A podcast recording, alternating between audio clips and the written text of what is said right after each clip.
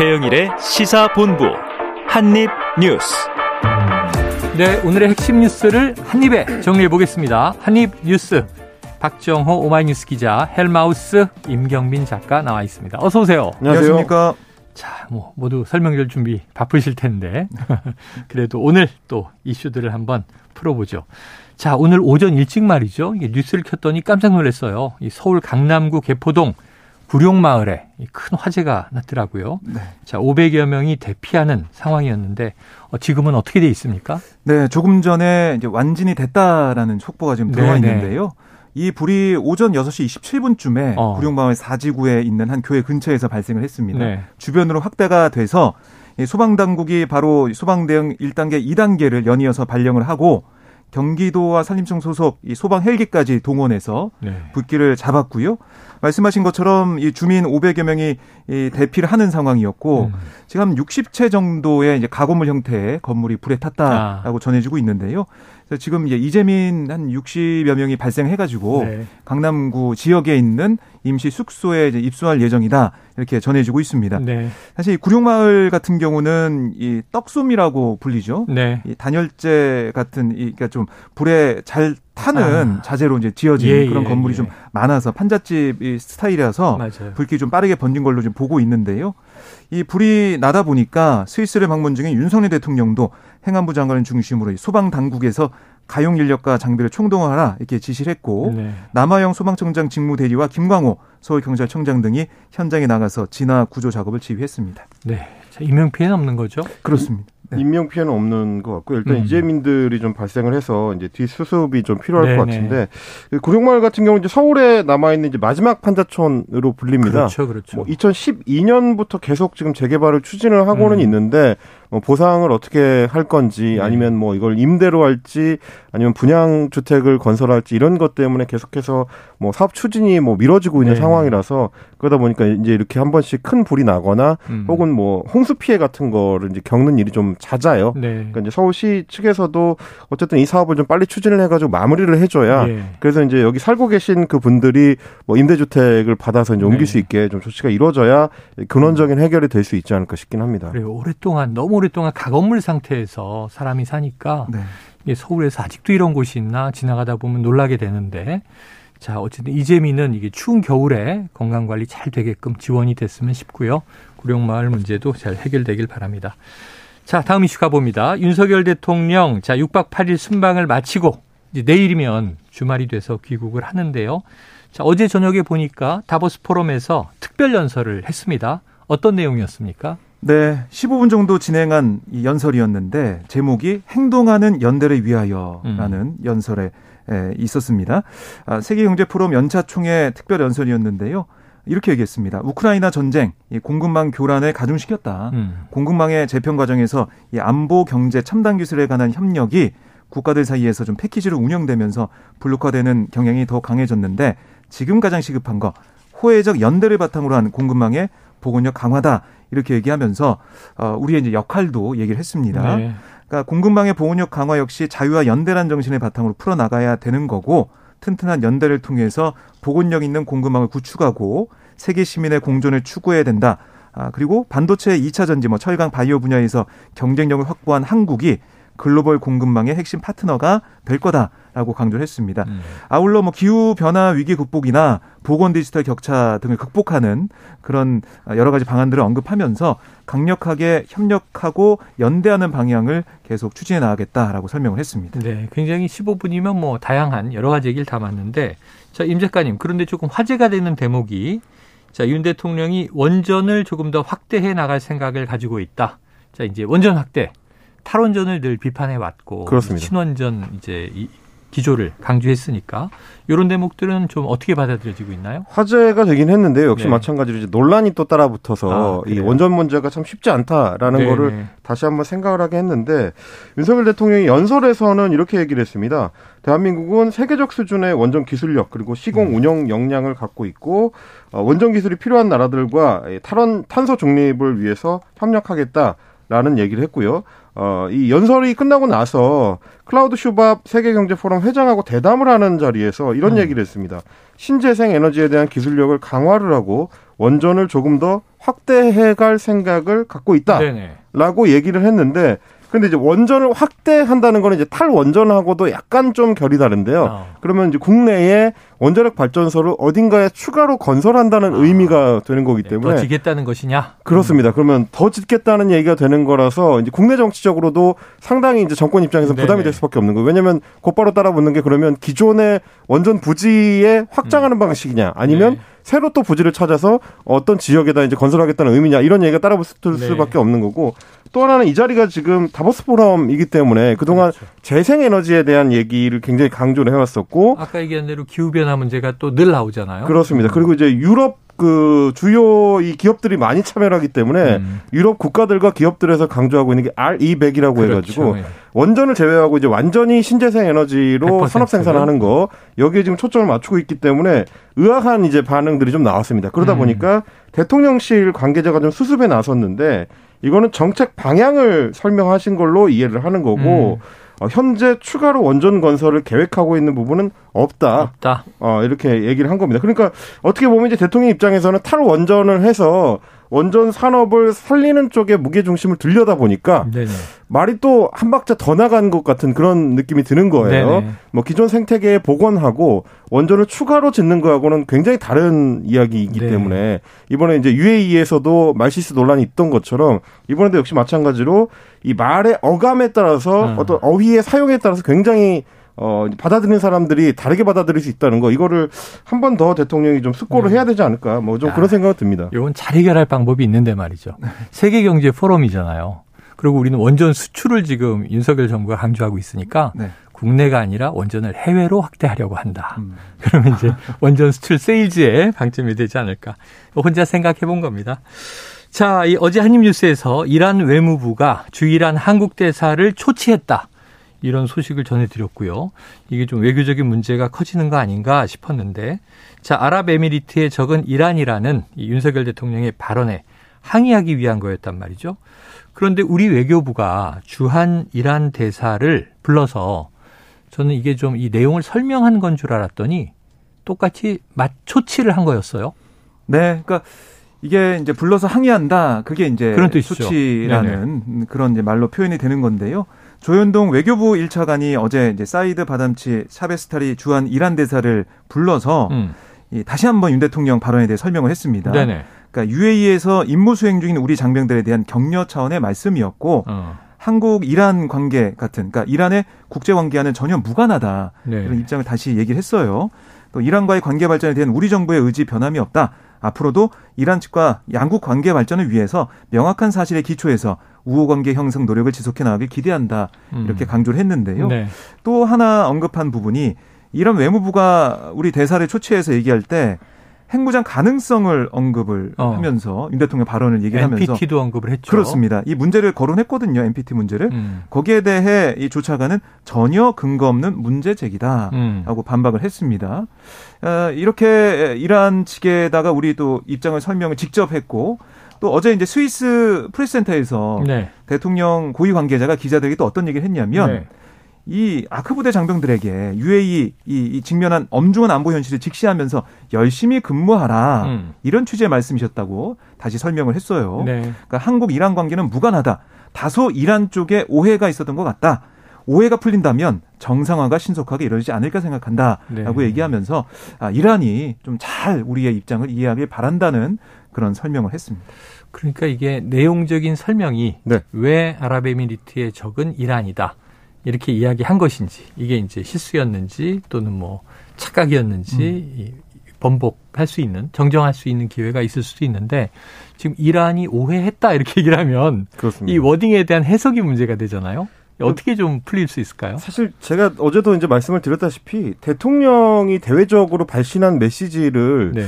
우리 정부에서 이제 직접적으로 뒤집는 거는 쉽지 않다. 네네. 네. 뭐 공개적으로 뒤집는 건 불가능하다. 뭐 이런 예. 말씀을 드렸는데 그 연장선상에 있는 외교부의 곤란함이 있는 거죠. 음. 외교부 입장에서는 이제 물밑에서 어떻게든 정리하고 이제 수습하려는 시도를 하는 동시에 네. 그럼에도 불구하고 우리 대통령의 면이 너무 서지 않는 방향으로 이제 아. 일이 정리가 되면 안 되니까. 그러니까 뭐 이 아랍에미리트와 이란의 관계를 우리 대통령은 몰랐습니다. 이렇게 얘기할 수는 없잖아요. 그럴 수는 없는 네. 거죠. 그리고 뭐 우리 대통령이 말실수했습니다. 이렇게 네 얘기할 수도 없는 그렇죠. 거고. 그러다 보니까 어 실제 내용상으로는 해명인데 네. 밖에 얘기할 때는 초치다라고 아. 이야기한 쪽에 가깝다는 게 대체적인 외교가의 네. 네. 평가더라고요. 음. 어, 이런 뭐 대사를 우리가 이제 불러서 항의한다라고 이제 얘기를 하긴 했지만 그거는 아. 이제 주로 NPT 탈퇴와 관련된 부분 이거는 사실관계가 좀 다르긴 한 거니까 네네. 음. 우리 대통령이 이제 어, 핵 개발 문제를 얘기했을 때는 북한 핵 기업을 강조하다 보니까 음. 거기서 또 이제 한 걸음 나가서 그만큼 우리가 강경한 입장을 갖고 있다는 네. 걸 보여주는 차원에서 이야기를 한 거고요. 음. 그리고 이제 실제로 이번에 다보스 포럼에 참석했을 때도 윤석열 대통령은 NPT 체제가 어, 확실한 대안이고 우리는 음. 또 이제 미국의 어떤 핵 확산 방지에 대한 어떤 의지를 네네. 지원한다. 이제 이런 입장을 그렇죠. 다시 한번 강조를 했기 때문에 계속 비핵화에 대해서는 뭐 그렇습니다. 일관된 입장을 보이고 있습니다. 뭐 그러니까 이제 우리 대통령이 그거를 의지를 가지고 어떻게 뭐 NPT를 탈퇴하거나 핵 개발을 하겠다라고 음. 한 게 아니기 때문에 사실관계는 좀 명확하게 네. 할 필요가 있다고 외교부에서 판단했을 것 같고요. 다만 좀 취재를 해보니까 실제로 외교부 내에서도 굉장히 곤혹스러워하는 음. 분위기는 좀 읽힙니다. 왜냐하면 대통령이 실언을 했다는 거에 대해서는 외교관들도 대부분 어느 정도는 공감하는 부분이 있기 네네. 때문에 이걸 어떻게 수습할지에 대한 문제인 건데 그래서 여당, 국민의힘 쪽 인사들이 자꾸 이거를 이제 대통령을 옹호하는 쪽으로 음. 외교부의 입장을 요구하는 거 이거에 대해서 좀 부담스럽다라는 의견들이 많이 있더라고요. 네. 그만큼 이 사안은 조금 더 신중하게 접근을 해야 되고 음. 너무 이제 정치권에서 사안을 좀 키우려고 하기보다는 음. 수습하는 걸 도와주는 쪽에 초점을 맞춰야 된다. 네. 이런 얘기들이 많이 나오는 것 같습니다. 자, 그런데 조금 좀 다른 시각이 또 있어요. 이게 어떤 거냐면 윤석열 대통령이 이 적 발언을 한 것이 실수가 아닐 수도 있다. 라고 하는 대목이 지금 이번 일로 과거 이명박 정부 때 이 아랍에미리트와 체결한 비밀 군사 협약이 있었는데 이게 재조명되고 있다. 이런 얘기가 있어서 이건 어떤 겁니까? 네, 그러니까 2009년 12월 이명박 정부가 바라카 원전을 수주했죠. 어, 이번에 윤 대통령이 방문하기도 했어요. 그렇습니다. 그러니까 이때 프랑스가 어떻게 보면 좀 앞서가고 있다라는 얘기가 많이 나왔었어요. 그러니까 원전 수주 경쟁을 하고 있었는데. 네, 근데 우리가 이제 수주를 따냈죠. 수주를 네. 하게 됐는데요. 그, 그렇게 한 원동력이 바로 이 이제 비밀 군사 협약 때문이다. 어. 이런 당시 의혹이 불거졌었습니다. 네. 근데 그 당시에 이명박 대통령과 김태형 국방장관이 완강히 부인했었죠. 네, 그런 일은 없다. 그렇습니다. 김 장관은 국회에 나와서도 어, 그런 일 없다. 비밀 협약 존재를 묻는 어, 그런 질문에 계속해서 음. 어, 그런 일 없다라는 얘기를 했어요. 아 그런데 이게 2018년 1월이 돼서 이게 UAE의 유사시에 한국군의 자동 개입 조항이 들어가 있는 비밀 군사 협약이 있다라는 게 다시 확인이 된 상황인데요. 네. 그때 뭐 당시 정의당 김종대 의원이 이런 관련 내용을 폭로했고 어. 협약 체결 당사자였던 김태형 전 장관도 언론 인터뷰에서 이 관련된 내용을 언급을 했어요. 네네. 네. 그러면서 아 뭔가 비밀 협약을 맺은 게 있구나라는 걸 우리 당시에 국민들이 음. 인식하게 된 거죠. 그제서야. 네. 아, 그런데 이게 이 불거진 이유, 2017년 이 말에 불거진 이유가 뭐였냐면 당시에 돌이켜 보면 음. 문재인 정부 이제 출범한 다음에 네. 그때 비밀 군사 조약 수정을 추진한 거죠. 우리 네. 정부 입장에서는 음. 이게 어떻게 된 거냐? 어 이렇게까지 우리가 했었냐라고 어. 하면서 근데 그때 이제 UAE 측이 단교까지 걸어놓으면서 어. 강하게 반발했습니다. 네, 약속을 지켜라. 그렇습니다. 그래서 임종석 대통령 비서실장이 아, UAE 특사까지 기억납니다. 갔었죠. 그랬었죠. UAE 그왜 가느냐 갑자기. 그렇습니다. 대통령 비서실장이 왜 특사로 왜 아랍에미리트를 가느냐 그랬는데. 네. 그래서 여러 가지 뭐 국회에서도 네. 어, 뭐 비판이 나오고 막 그랬었었어요. 여러 가지 음. 해석이 나오고 했었는데 그때 문제가 됐던 게 이 비밀 군사 협약이고 지금 뭐 김종대 전 의원 등에 따르면은 이게 거의 이제 아크 부대가 우리가 인계철선 역할을 하고 있다. 아. 물론 우리 가서 이제 UAE 이 군인들을 교육하고 교관 네. 역할을 하고 있는데 음. 만약에 교육 역할에 국한된 거라면 왜 특수 어, 이 부대가 가서 특전사가, 특전사가 가서 있느냐 이런 지적도 나오고 있는 거고요. 결국 그 부대가 거기 지키고 있음으로써 UAE가 공격을 받을 때 우리가 자동 개입할 수 있는 그런 상황이 된 거고 네네. 사실 우리 국군이 파병되려면 국회 동의가 필요하거든요. 그거 없이 지금 군사가 파병된 거 아니냐 어. 이런 지적까지 비판까지 나오고 있는데 결국에는 윤 대통령의 이번 아크 부대 방문 발언이 이 비밀 군사 협약 내용을 다시 한번 확인을 시켜준 거다. 네네. 이런 얘기까지 나오고 있는 겁니다. 그래서, 이제 예. 그래서 걱정이 되는 부분은 음. 이런 부분입니다. 사실 이제 문재인 정부 때 이 사안을 수습하는 방향도 결국 네. 우리가 어, 특별 전략적 동반자 관계로 UAE와의 관계를 격상시켜 주는 방식으로 네네. 합의가 돼 버렸거든요. 음. 근데 그것도 사실은 이제 준 동맹 수준의 이제 약속을 우리가 해주면서 네네. 표면적으로는 우리끼리는 뭐 군사 동맹은 아니다라는 걸 강조하기 위한 거였어요. 워낙에 이제 이면적으로는 또 다르다. 그렇습니다. 이제 중동 상황이 워낙에 급변할 수가 있기 때문에 네. 자칫하면 우리가 원치 않는 상태로 전쟁 상황에 빨려 들어갈 수도 있는 위험이 네네. 있는 거거든요. 그래서 최대한 우리가 그동안 강조했던 거는 아크 부대는 전투 부대가 아니고 음. 아크 부대는 일종의 군사 고문단처럼 어 UAE 군인들의 어떤 훈련 상황을 좀 도와주기 위한 어. 목적으로 가 있는 평화적 목적이 강하다라고 얘기를 했던 거예요.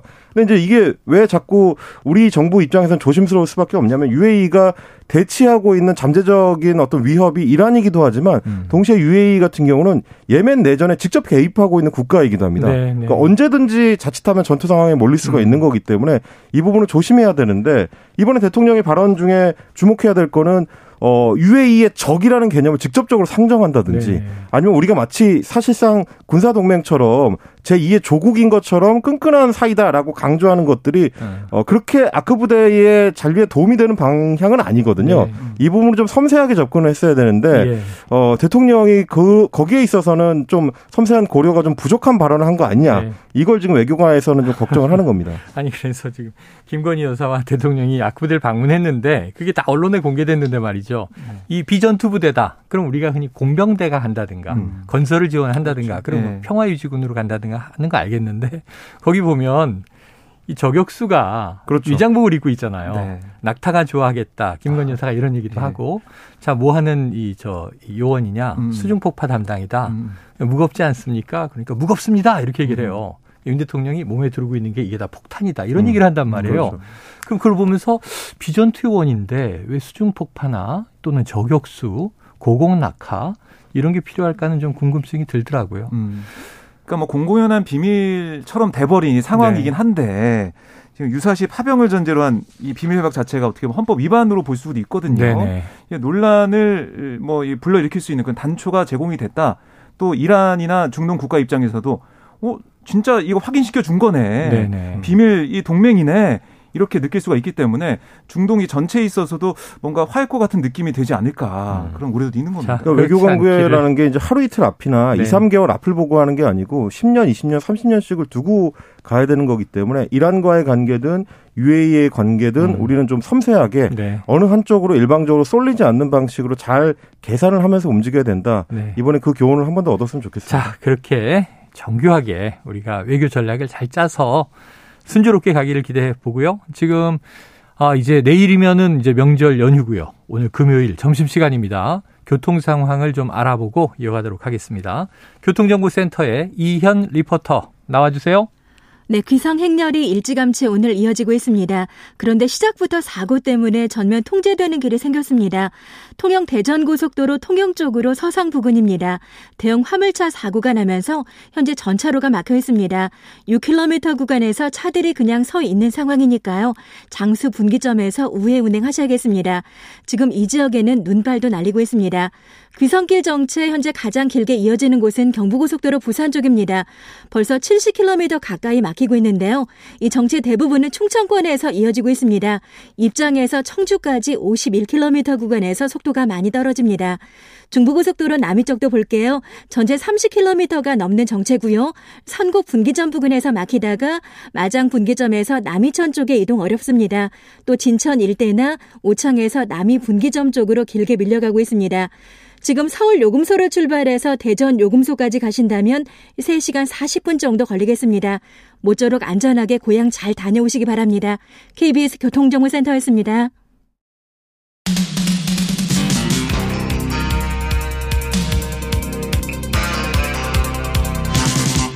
최영일의 시사본부. 네, 이번에는 전당대회를 향해 다가가고 있는 국민의힘 상황을 알아보도록 하겠습니다. 뭐 일주일 넘게 계속 나경원 전 의원이 이제 매일 주목을 받았는데요. 아직도 당대표 출마 여부 확정되지 않은 것 같습니다. 고심 중인 나경원 전 의원. 자, 대통령실과 굉장히 거센 갈등 끝에 잠행에 들어갔는데 박 기자님 어제 기자들과 만났어요? 네, 뭐 이 약속을 정해서 만난 건 아니고요. 음. 나전 의원이 퇴근하고 이제 집에 들어가는 길에 네. 기자들과 이제 마주친 겁니다. 아, 기자들에게 뭐라고 했냐면 며칠간 제 지난 정치 여정에 관해 생각해보고 뒤돌아보고 있다. 음. 생각을 꼭 정리해서 말씀드리겠다. 이렇게 얘기를 했고. 네. 어, 그리고 이제 죽었다 깨어나도 반유는 되지 않을 거다라고 한 나전 의원의 과거 발언에 대해 기자들이 물어봤더니 그 입장은 늘 같은 입장이다. 음. 하고 다시 반복을 했어요. 아, 또 이제 대통령에게 이제 본의가 왜곡돼 전달됐던 자신의 입장에 변화가 없는지 또 최근 국민의힘 초선 의원들이 낸 집단 성명에 어떻게 좀 생각하고 있는지 여기에 기자들이 계속 꼬리 질문을 했는데 네. 수고 많으십니다라고만 하고 집으로 아. 들어갔어요. 네네. 어쨌든 내일 윤 대통령이 귀국을 하죠. 그러면 나 전 대표가 윤, 전 대, 아, 윤 대통령이 귀국을 하고 어, 그러니까 내일까지는 어떤 입장 발표 없을 것 같고요. 네. 결국에는 설 연휴 지난 다음에 어떤 결정하지 않겠냐 어. 이런 생각할 수밖에 없는데요. 나 전 의원을 돕고 있는 박종희 전 의원이 한 라디오에서 어떤 얘기를 했냐면 네. 나전 의원이 여전히 이 전의에 불타 있다. 이 출마 네. 의지가 좀 강하다라고 읽어도 되냐 이런 질문에도 음. 그렇다라고 언급을 했어요. 그럼 또 언제 그러면 선언할 거냐 이런 질문에 설 연휴 끝나고 당의 가치나 또 당을 한 번도 탈당하지 않은 보수의 전사로서 대통령을 잘 모시고 국정 수행을 성공적으로 이끌 수 있고 또 차기 재집권까지 초석을 깔 수 있는 그런 상징적인 장소에서 출정식을 하게 될 거다. 네. 이렇게 얘기했습니다. 그러니까 박종희 전 의원의 이제 발언이지만 이 측근이기 때문에 네. 나전 의원 측근이기 때문에 결국 출마 결심은 굳혔고 장소까지 좀 물색하고 있다 이렇게까지 어. 해석이 돼서요. 네네. 출마 기정사실한 거 아니냐 아, 이런 얘기가 이제 여의도에서 나오고 있습니다. 그럼 오늘 이제 비슷한 얘기를 이준석 전 국민의힘 대표도 뭐 CBS 라디오에 출연해서 이제 했는데요. 뭐 물론 이건 전망이긴 합니다만 예. 어, 나경원 전 의원 같은 경우에는 어, 나갈 수 있는 때에는 보통 이제 출마를 해왔다라는 어. 점을 좀 강조를 했습니다. 그래서 이제 그 전에, 어, 이 새누리당이 이제 분당됐을 때도 네네. 원내대표 출마가 사실 무리한 상황이었는데도 음. 출마를 강행을 했었고, 그 뒤로도, 어, 나가지 마, 않아야 될 상황에서도 보통 이제 출마를 선택해 왔기 때문에 네. 이번에는 나올 수밖에 없을 것이다. 그리고 이제 불출마 선택을 해도 그 네. 이후에 아, 본인이 정치인으로서 어떤 진로가 있을 것인가를 보면 예측이 잘 안 되기 때문에 어차피 안 나가면 길이 없다. 네. 그러니까 이제 나올 수밖에 없을 것이다라는 게 또 이준석 대표의 분석이기도 했습니다. 그래요. 하태경 음. 의원도 거의 똑같은 얘기를 하더라고요. 이번에 나오지 않으면 정치 생명이 끝나므로 네. 결국은 나와야 하지 않느냐 또 이런 해석인데 자 지금 다른 당권 주자들의 행보가 이어지고 있습니다. 어찌 보면 이제 김기현 의원이 좀 주도해 나가는 것 같고요. 여기 안철수 의원도 있는데 안철수 의원이 김기현 의원을 좀 겨냥하는 발언을 했죠. 네, 안 의원이 오늘 KBS 라디오 최경영의 최강 시사에서 이런 얘기를 했습니다. 공천에 대한 공포 분위기 때문에 함부로 다른 의원들에게 다가가지 못하는 분위기들이 음. 실제로 있다. 그러니까 당내 이제 공천 분위기 이걸 김기현 의원이 만든 거다. 네. 이렇게 주장을 했어요. 아, 그리고 이제 이른바 김장연대, 네네. 김기현, 장재현 그 연대와 아, 그리고 김 의원이 이제 그 김장전대 이제 쓰지 말라고 하면서 내걸었던 철지났다. 네, 그러면서 연포탕, 연포탕 얘기, 네네. 뭐 연대, 포용, 탕평 여기 줄임말인데 이런 이 김장전대, 연포탕 같은 이 조어를 놓고는 말장난이다 이렇게도 음. 직격을 했습니다. 네. 그러면서 이런 말장난 자체가 국민들에게 굉장히 큰 신뢰다. 정치인들은 말이 아니라 달을 보라고 한다. 행동이 중요한 거다. 이렇게도 네. 지적을 했고요. 아, 아울러 어, 김 의원이 대선에 나가지 않겠다고 한게 안철수 의원을 겨냥한 게 아니냐 이런 질문에는 음. 총선에서 지면 대선도 없는데 지금 대선을 걱정하는 게 너무나 한가한 소리다 음. 이렇게 맞받았습니다. 그리고 나경원 전 의원에 대해서는 전당대회 가능하면 나 전 의원뿐 아니라 많은 사람이 나오면 좋다 음. 이렇게 나 전 의원의 출마 아, 이걸 좀 바라는 모습도 보였습니다. 네. 그러니까 이게 이제 정치권의 상황이라는 게 이제 하루가 다르다고 생각이 드는 그러게요. 게 어제까지만 하더라도 나경원 전 의원이 이제 출마 접는 방향으로 가는 거 아니냐. 그렇죠. 이게 좀 대체적인 전망이었는데 오늘 아침에 보니까 또 보는 사람에 따라서는 각도가 좀 전혀 달라졌습니다. 네. 그리고 이제 최근 지지율의 추이도 김기현 의원은 상당히 상승세가 가파르고 네네. 나경원 전 의원은 이제 꺾이는 모양새 아니냐라는 예. 분석이 많았는데 오늘 오전에 이제 또 분석하는 양상을 보니까 김기현 의원의 지지율 상승세라는 게 대부분 그동안 여론조사상으로는 소위 말해서 이제 군소 후보로 꼽히던 분들 그러니까 지지율이 이제 그렇게 높지 않게 나오던 5% 음. 안팎 정도 나오던 분들의 표를 흡수한 지지인 거지. 음. 어, 나경원 전 의원으로부터 이제 많이 흡수를 했다든지 네네네. 안철수 의원으로부터 이제 확장성 있게 흡수했다든지 이런 방향은 아니다. 네. 그렇기 때문에 실제로 나경원 전 의원이 출마를 하게 되면 또 한 번 출렁거릴 가능성이 있다라는 어. 지금 분석이 좀 나오더라고요. 네. 이준석 대표도 그래서 본인 사례를 이야기를 하면서 본인도 당대표에 당선되던 그 전당대회에서 여론조사 초기에는 본인이 3등이었다. 어. 당내 여론조사로 보면은 나경원 전 의원이 1등, 김웅 의원이 2등, 네네. 본인이 3등이었다. 어. 근데 그게 출마 선언을 하고 어, 전당대회를 돌리기 시작하면서 네. 양상이 달라졌다는. 점을 좀 음. 강조하기도 했습니다. 자, 이게 뭐 지켜볼 대목이 많네요. 이렇게 이제 매일매일 달라, 달라지니까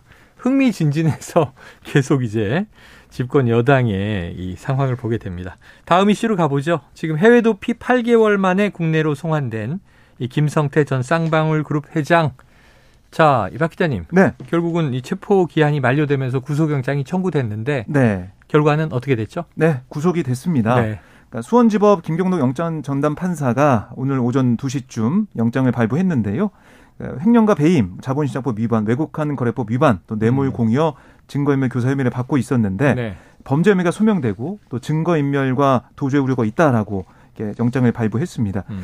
이 앞서 이제 김 전 회장과 변호인 검찰 모두 구속 전 피의자 신문에 불출석하겠다라고 의사를 밝혔어요. 네. 그래서 이 심사가 없었고요. 바로 이제 검찰의 영장에 대해서 이제 판사가 보고 판단한 다음에 이렇게 영장을 발부한 건데요. 음. 어, 결국에는 김 전 회장 변호인 얘기를 들어보니까 성실하게 조사받기로 했고 반성하는 의미에서 심사를 포기했다라고 얘기를 하더라고요. 음. 그래서 아마 이 검찰의 조사 과정에서 어, 이 어, 김성태 전 회장이 어떤 증언을 할지 여기에 네. 따라서 또 앞으로 수사 결과가 좀 달라질 것 같습니다. 알겠습니다. 이 내용은 2부에서 이 장윤성 기자와 주간 이슈에서 한번 좀 심층적으로 저희가 다뤄보도록 하겠습니다. 자, 다음 이슈는요. 이 문재인 정부가 이전 정권에서 임명된 공공기관장들에게 사직을 강요했다. 그러니까 이제 임기가 남아 있는데 사직을 강요했다. 이른바 이제 블랙리스트 의혹입니다. 당시 장관과 청와대 인사참모들이 지금 임 작가님이 기소된 거죠? 그렇습니다. 어제 이제 기소가 알려졌는데요. 백운규 전 산업통상자원부 장관 그리고 조명균 전 통일부 장관, 네. 유영민 전 과학기술 정, 과학기술정보통신부 장관 네. 그리고 조현옥 전 인사수석비서관 음. 김봉준 전 인사비서관까지 네. 이 다섯 명에 대해서 직권남용, 권리행사 방해 혐의로 어, 기소를 했습니다. 음. 어, 문재인 정부 초기에 2017년 9월부터 해서 다음 해 4월까지 음. 어, 산자부를 비롯해서 이제 산하의 공공기관장들 총 19명에게 음. 사직서를 강요해서 강요했다? 사직을 받았다. 네네. 이제 이게 이제 어, 이전에 있었던 박근혜 정부 때 있었던 블랙리스트 어, 파문하고 이제 양상이 상당히 이제 비슷하다라는 네네. 게 검찰에서 기소를 한 이유인 것 같고요. 음. 뭐 알려졌다시피 어 발전 사사 뭐 기관장이라든지 음. 이런 사람들을 이제 호텔이나 뭐 식당 이런 데로 불러내서 이번 주까지 가능하면 사직을 해달라 음. 이렇게 요구했다라는 뭐 검찰의 이제 수사 결과가 있었고 네. 뭐 다른 장관들도 이제 비슷하게 각 그 장관 산하 기관들에 대해서 어 사표를 따로 이제 받는 형태로 음. 일종의 이제 블랙리스트에 따른 인사 불이익을 준 거 아니냐 이런 의혹을 좀 받고 있는 네. 상황입니다. 이게 지금 정부 들어와서 말이죠, 박 기자님. 네. 예를 들면 이제 유력 이제 여당 음. 의원이 저희가 인터뷰한 바 있습니다만 전현희 권익위원장 같은 음. 경우 난 임기를 채우겠다. 대통령과 국정 철학도 다른데 왜 그 자리에 있느냐? 빨리 음. 나가시오라고 공개적으로 얘기를 하잖아요. 네. 자, 지금 민주당 반응 어떻습니까? 그러니까 이번에 이제 블랙리스트 의혹으로 어, 전 정부 인사들, 뭐 청와대 인사들이 기소된 것에 대해서 아, 이거는 제도적인 문제인데 음. 왜 이렇게 아, 정부가 바뀌어도 이런 음. 일이 반복이 되는 거냐라는 네. 얘기를 좀 하고 있어요.